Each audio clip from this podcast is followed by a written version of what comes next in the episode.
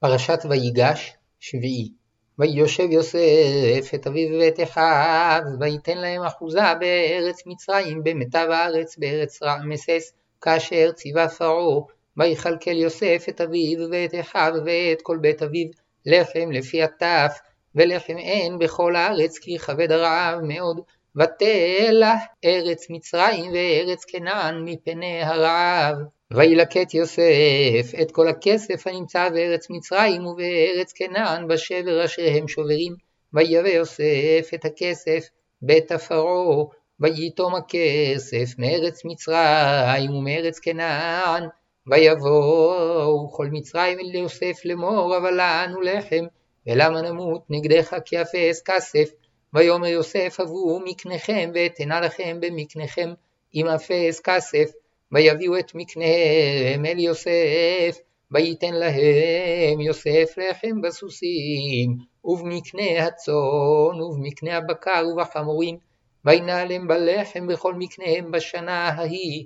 ותתום השנה ההיא, ויבואו אליו בשנה השנית, ויאמרו לו, לא נכחד מאדוני, כי אם טעם הכסף ומקנה הבהמה אל אדוני, לא נשאר לפני אדוני, בלתי עם גוויתנו ואדמתנו.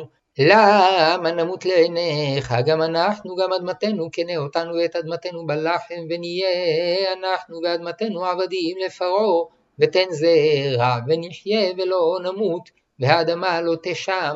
ויקן יוסף את כל אדמת מצרים לפרעה, כי מכרו מצרים מאיש שדהו, כי חזק עליהם הרעב. ותהי הארץ לפרעה, ואת העם העביר אותו לערים, מקצה גבול מצרים ועד קצהו.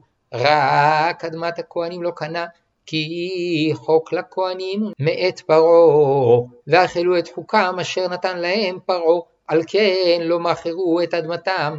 ויאמר יוסף אל העם, הן קניתי אתכם היום ואת אדמתכם לפרעה, הלכם זרע וזרעתם את האדמה, והיה בתבואות ונתתם חמישית לפרעה, וארבע הידות יהיה לכם לזרע השדה ולאוכלכם, ולאשר בבתיכם ולאכול לטפכם.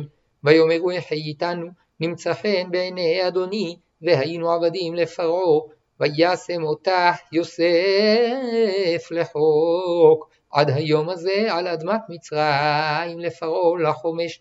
רק אדמת הכהנים לבדם לא הייתה לפרעה. וישב ישראל בארץ מצרים בארץ גושן, ויאחזו בה ויפו וירבו מאוד.